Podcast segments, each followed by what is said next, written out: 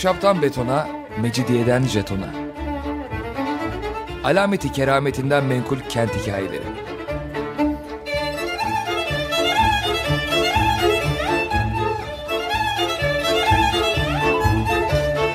Hazırlayan ve sunan Pınar Erkan.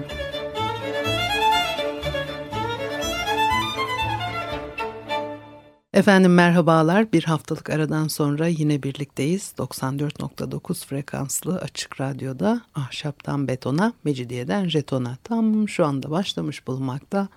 Anlatıcınız ben Pınar Erkan. Elektronik posta adresim pinarerkan.yahoo.co.uk Şimdi bugün tabii biraz son dönemlerde size yazarların bir dönemi bir döneme tanık olmuş insanların hani kendi ağızlarından bazı şeyleri aktarmaya önem verdim diyeyim. Çünkü tabii her şey çok aşınıyor, değişiyor, farklılaşıyor.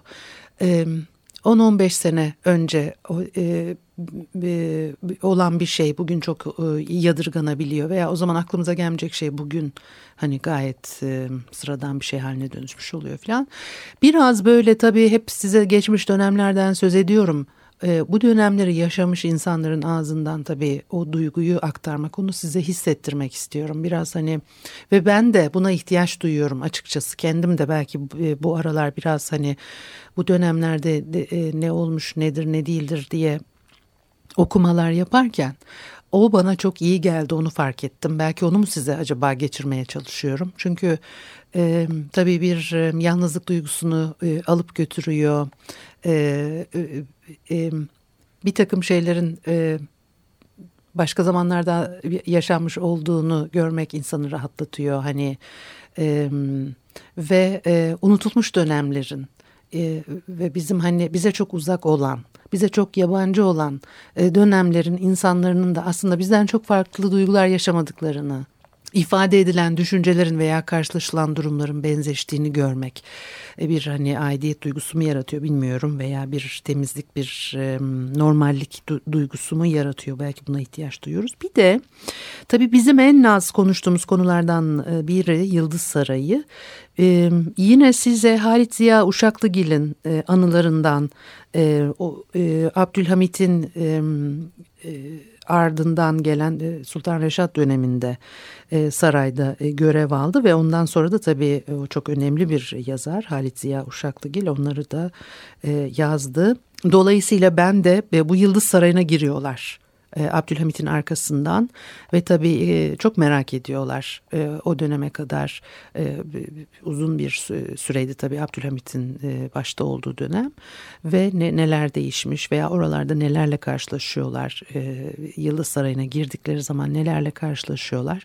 Orada Abdülhamit'in alışkanlıkları kişiliğiyle ilgili de bir takım e, şeyler. Ve hani saray dediğimiz şey bizim için sadece bir müze bugün. Ama hani e, orada padişahlar yaşarken e, düzen nasılmış ve padişah bir padişah e, e, saraydan ayrıldıktan sonra yerine gelen neyle karşılaşabiliyor hani e, bu tür şeyleri birincil ağızdan diyeyim artık e, size aktarmak istediğim için e, daha önce bir programda söz ettik şimdi yine bir ikinci program Yıldız Sarayı'nı anlatmak istiyorum. Yıldız muamması e, diye başlık atmış. Çünkü bir, bu bir muammaydı. Abdülhamit zamanında memleketin içinde, dışında zihinleri türlü faraziyat ve rivayatla 33 sene her gün gittikçe artan bir merakla, gıcıklayan bir muamma.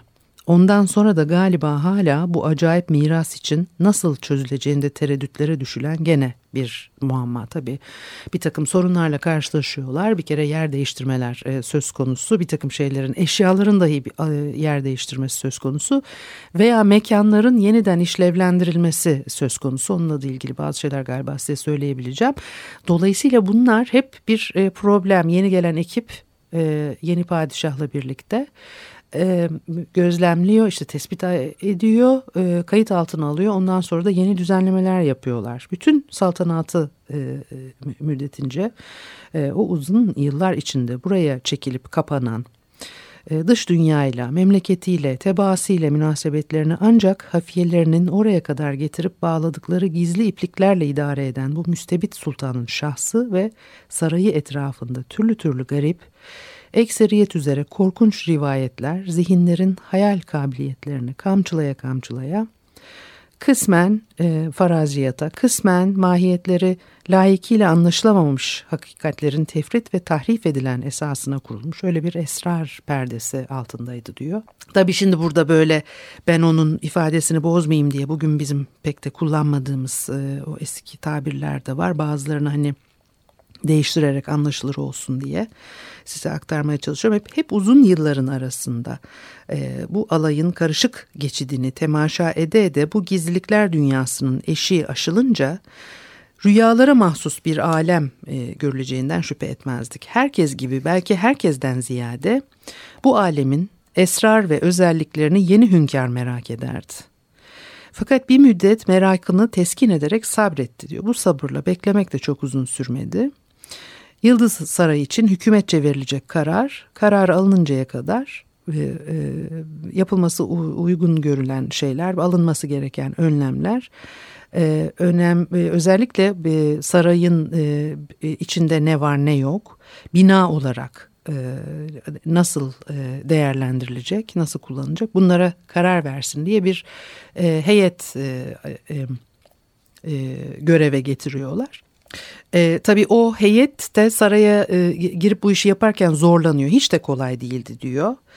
E, sarayın bir müzesi vardı Abdülhamit'in 25. Cülus yılı için her yerden hatta yabancı memleketler hükümdarlarından e, gelen hediyelerle özellikle Hazine-i Hümayun'dan e, istenerek buraya yerleştirilmiş e, büyük kıymette nadir eşya ve takımlardan daha sonra kendisinin çocukça bir zevk sahikiyle beğenip biriktirdiği karışık ufak tefekten ve bu meyanda birçok e, Japon işi dolaplardan meydana geliyordu diyor müze. Bunları ayıklayıp tespit etmek e, görevi de e, bugün gözlerimi kapayıp e, araştırırken arasında Aynizade Hasan Tahsin'le gelen Bevizade Said'in ve o zaman müze müdürü olan Halil'in bulunduğunu gördüğüm bir heyet tarafından e, gerçekleştirilmişti. E, bu heyetler görevlerinde şaşırmış gibiydiler. Hakları da vardı. İrili ufaklı türlü türlü çeşitlerde ve özelliklerde binlerce eşyayı tespit etmek üzerlerine birer birer bir kağıt parçası yapıştırıp bir rakamla işaret koymak hiç kolay bir iş değildi. Aylarca e, görevlilerini bitiremeyeceklerinde e, şüphe yoktu. Çok şaşırmışlardı. E, hatta şimdi o günün e, ziyaretinden hatıramda çalkalanan e, izlenimleri e, bir hülasa şeklinde toplamak için şu satırlara başlarken gene şaşırıyorum diyor. E, ilk şaşırmak ilk adımda başladı. Daireyi hususiye bu muydu? Bütün Abdülhamit siyasetinin mihveri şu basık tavanlı loş köşecikten ve onun içi tıklım tıklım kağıt desteleriyle dolu dolaplarından mı ibaretti? Böyle bir manzarayla demek ki karşılaşmışlar. Ee, ilk e, karanlık odada bir divan e, görüyorlar. E, burası Abdülhamit'in e, istirahat yeriymiş. Hatta belki de yatağı. E, zaten daireyi hususiyede en basit şekilde bile bir yatak odası görmedik diyor. E, o da enteresan bir e, yatak odası kullanmıyor demek ki. Daireyi hususiyeye bitişik ve oldukça güzel bir bina olan iki katlı dairede de hemen hiç eşya kalmamıştı. E, padişahın halini e, mütakip burada bulunan ve doğrudan doğruya Abdülhamit'in harimi olan kadınlar kendilerine ait eşyayı alıp çıkınca tabii e, pek bir şey e, kalmamış. Sonraları Yıldız yeni hünkâra verilince bu daire onun ikametine e, ayrıldı. E, yazı odası denebilecek yerde gerçekten çok güzel yeni tarzda bazen de e, pek kıymetli değişik eşyalar varmış. Kalemlere varıncaya kadar e, tespit ediyorlar ve e, kayıt altına alıyorlar. Önce bir kuş bakışı görerek padişahın e, hususi hamamını bir kenarda öyle yazmış. Kuş bakışı görerek diye yazmış.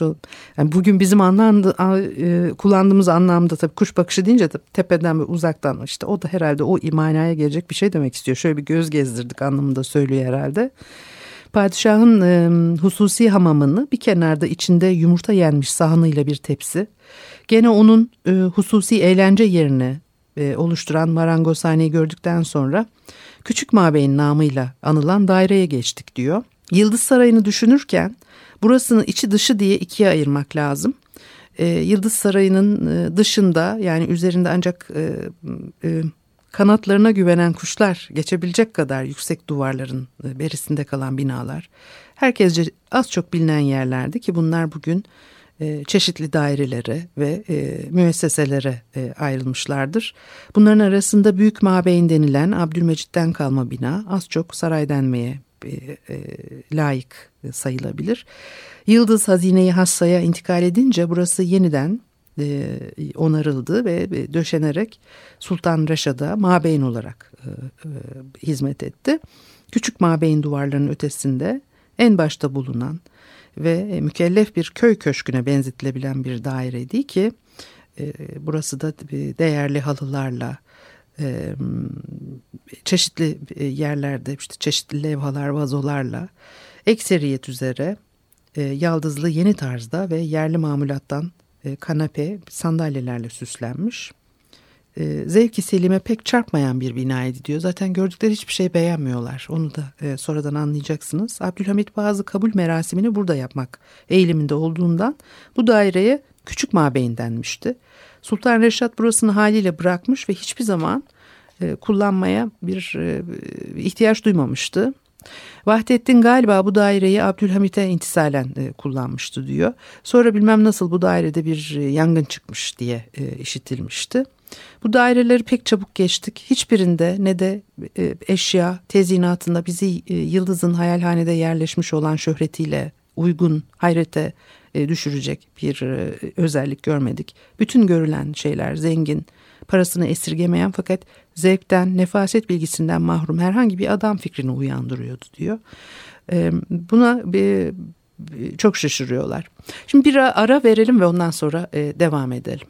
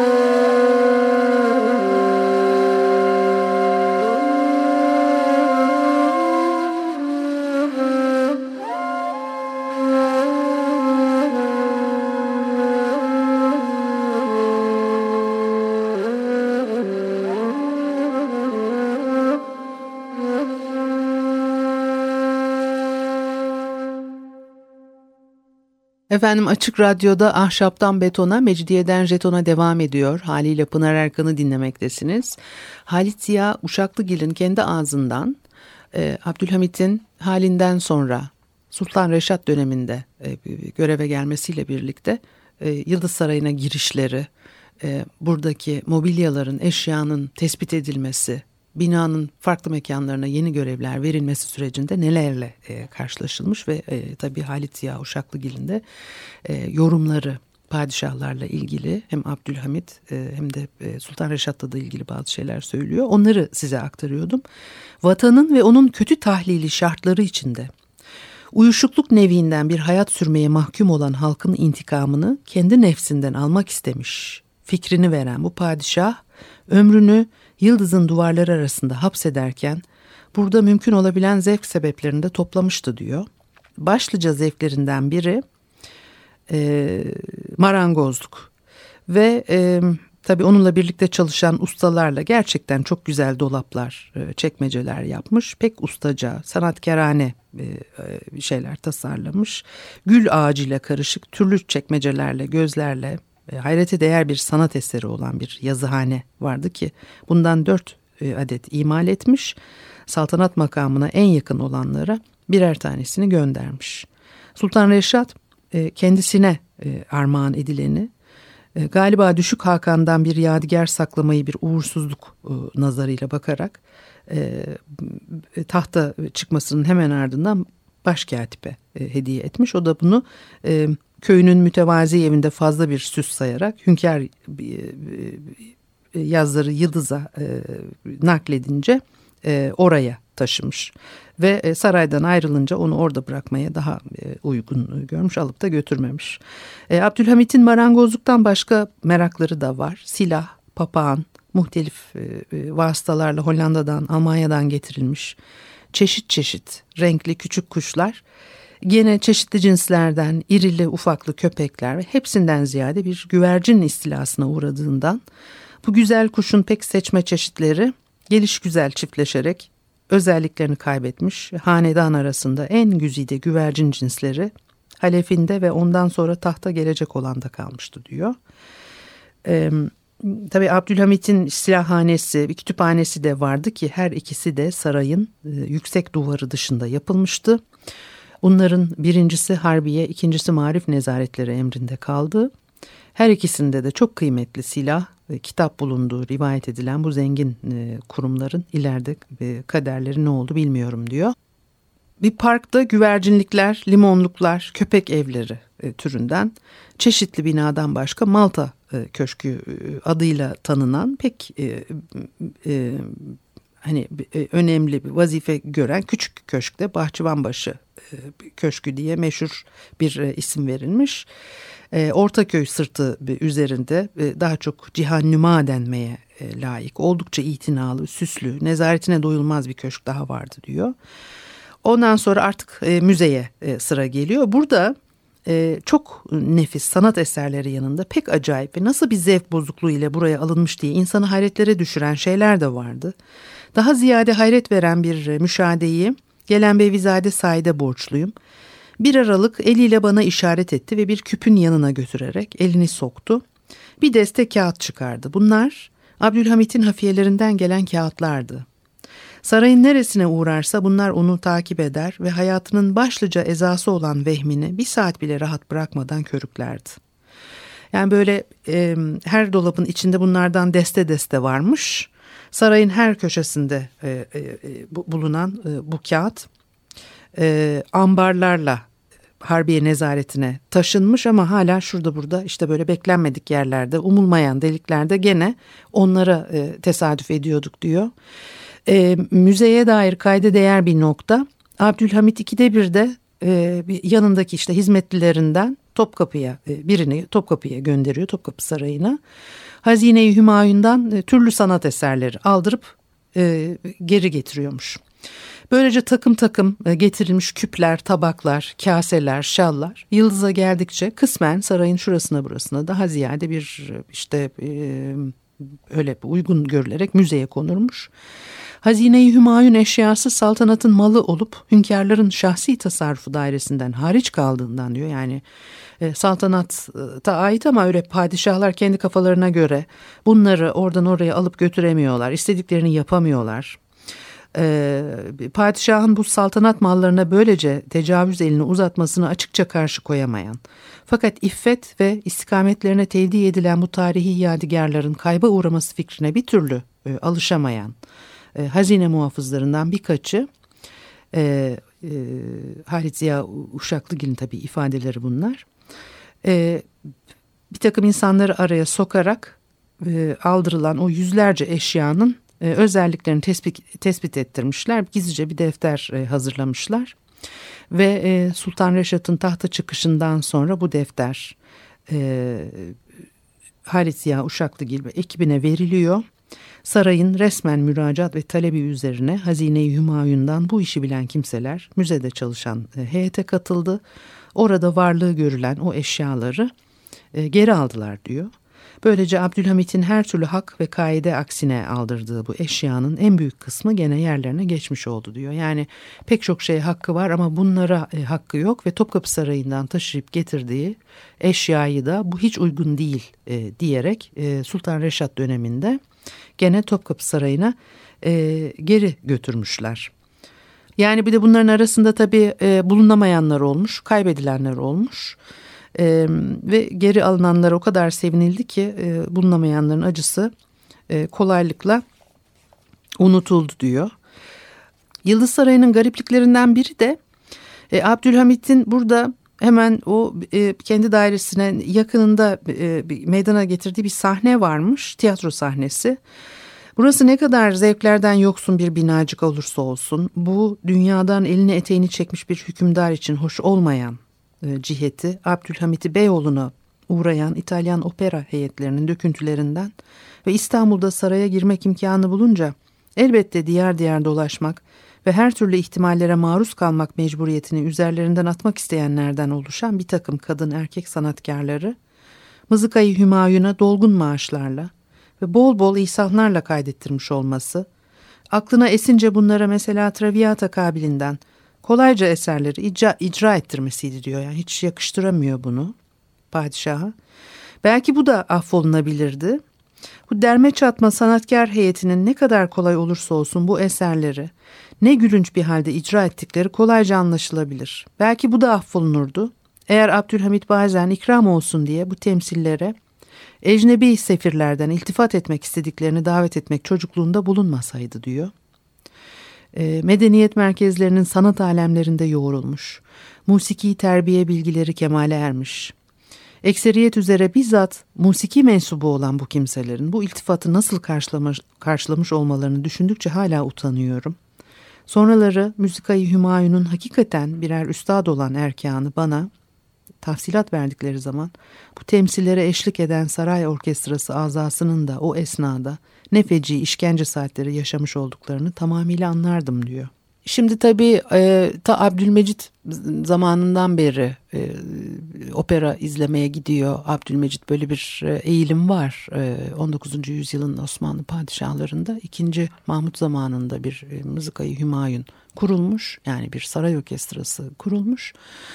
Ee, oğlu Abdülmecit de son derece e, batılı e, yetişmiş bir e, prensler gibi yetişmiş bir adam. Öyle kanı falan sevmiyor, böyle e, sanatı seviyor. Başka türlü e, son derece tatsız e, eğilimleri de var.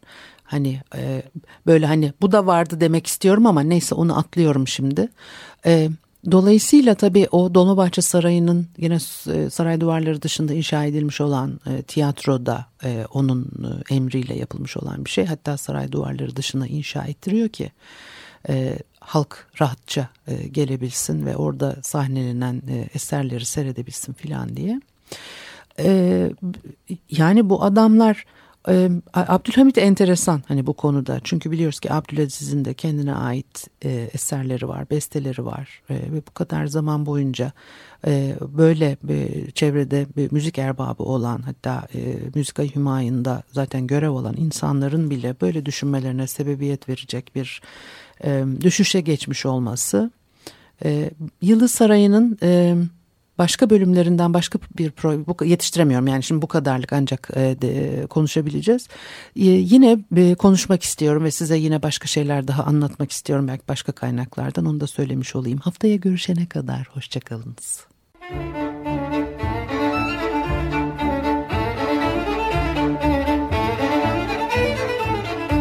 Ahşaptan betona, mecidiyeden jetona. Alameti kerametinden menkul kent hikayeleri.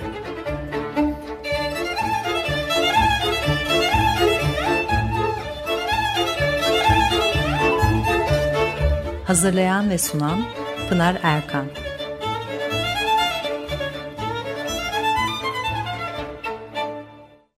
Açık Radyo program destekçisi olun. Bir veya daha fazla programa destek olmak için 212 alan koduyla 343 41 41